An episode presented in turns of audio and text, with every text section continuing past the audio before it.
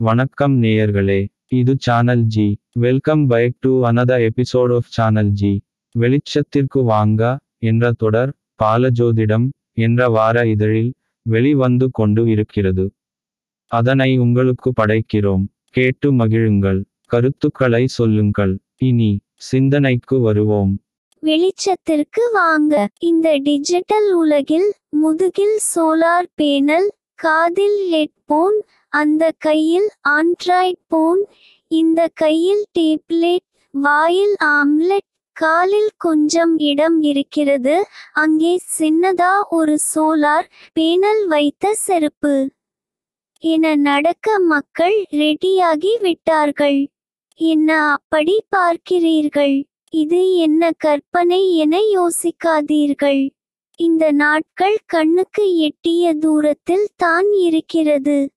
Phone செய்தால் போதும். வாயில் ஊட்டி விடும் டோமோட்டோ வீடு தேடி வரும் தடுப்பூசி. இப்படி நிறைய மாற்றங்கள் வந்தாலும் இன்னமும் மனிதன் வாயாலே தானே சாப்பிடுகிறார்கள். அது சரி. உண்மையிலேயே சாப்பிடுகிறார்களா என்றால் இல்லை என்று தான் சொல்ல வேண்டும். காலையில் எங்கே சாப்பிட நேரம் இருக்கு என்று பிள்ளையை ஒரு பள்ளிக்கூடத்தில் தள்ளிவிட்டு கணவனும் மனைவியும் ஆபீஸுக்கு போற அவசரத்தில் அதை அதாங்க சாப்பாட்டை மறந்து மதிய உணவை வெந்தவரை போதும் மீதத்தை ஆபீஸில் ஓவனில் சூடு படுத்தி கொள்ளலாம் என எடுத்து கொண்டு போயிடறாங்க. காலையில் உணவு மிட் மார்னிங் உணவு மதிய உணவு பின் மாலை உணவு என தொடர்ந்து இரவில் முடிய வேண்டும். ஒரு நாளைக்கு ஐந்து முறை உணவு உண்பதால் ஆரோக்கியமான உடல் நலம் கிடைக்கும். உடல் ஆரோக்கியமாக இருந்தால் நோய் எதிர்ப்பு சக்தி தானே உடலில் அமைந்து விடும். இது தான் தமிழர்கள் முறை. இதை மறந்தால் மீண்டும் கொரோனா வருமா என்ற பயமும் வரும். இதையே இன்றைய மருத்துவர்கள் ஆரோக்கியமான வாழ்க்கைக்கு உணவை ஐந்து முறையாக பிரித்து உண்ண வேண்டும் என்று சொல்றாங்க.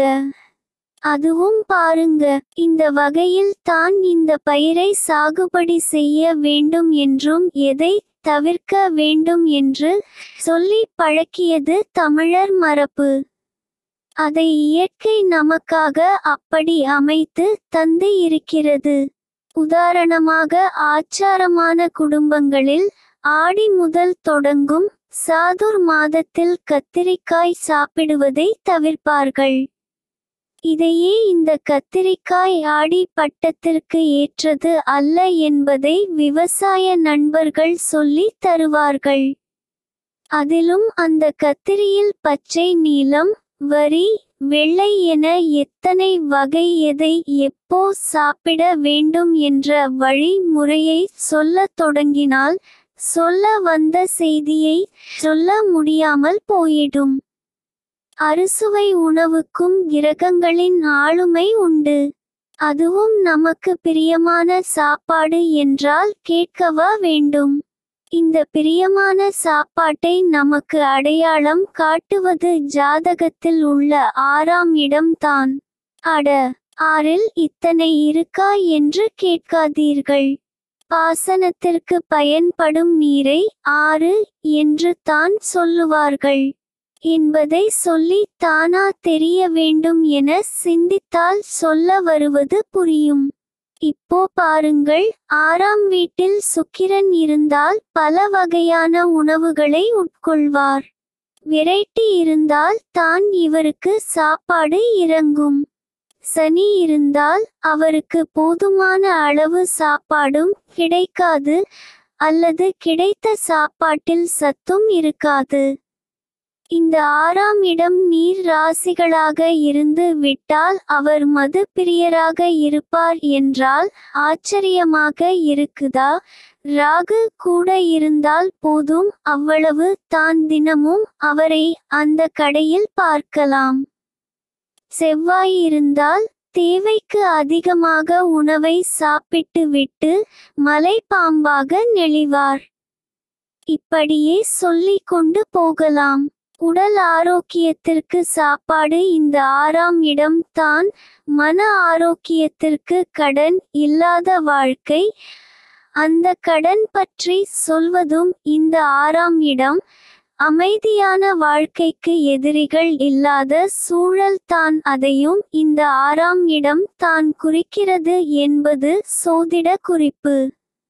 அதனால் அன்றாட வாழ்வில் சோதிடம் என்ற அடிப்படை சிந்தனையை புரிந்து கொண்டு நடந்து கொண்டால் நிம்மதியான வாழ்க்கையை எல்லோராலும் வாழ முடியும் என்பதை ஒவ்வொருவரும் புரிந்து கொள்வது அவசியம். முன்பெல்லாம் ஐயர் ஊஞ்சலில் உட்கார்ந்து கொண்டு இருப்பார் அவர் மனைவி என்ன இன்னிக்கு என்ன சமைக்கட்டும் என்று கேட்பார்.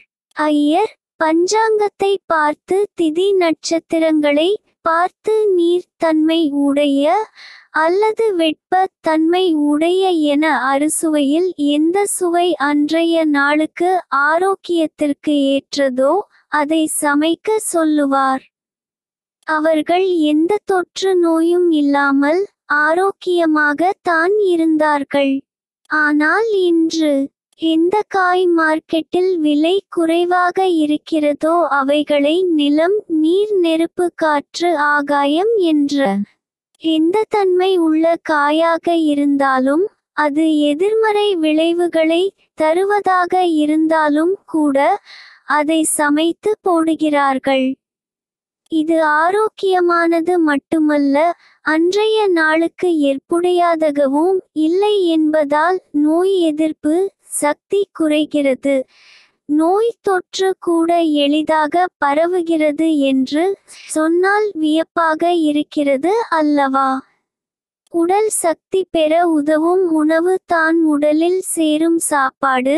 அது கூழ் ரத்தம் தசை கொழுப்பு எலும்பு மஜ்ஜை விந்து மற்றும் கழிவு என ஏழு இடத்தில் வடிகட்டி உயிர் வாழ உதவுகிறது. என்பதை புரிந்து கொண்டு அவரவரின் அன்றைய நாள் இருக்க வேண்டும். பசிக்காகவோ ருசிக்காகவோ எதையாவது சாப்பிட்டு எப்படியோ வாழ வேண்டுமா? நோய் இல்லாத வாழ்வே செல்வம் என்ற மனநிலையில் திருப்தியாக வாழ வேண்டுமா என்பதை நாம் தானே முடிவு செய்ய வேண்டும். அடிப்படை ஜோதிடம் தெரிந்து கொண்டு விட்டால் இன்றைய உணவு தயாரிப்புக்கு நாமே மெனு போட்டு விடலாம். அப்புறம் என்ன நோய் தொற்றுக்கு சொல்லுங்கள் குட் பை. நல்லதே நினைப்போம் நல்லதே நடக்கும்.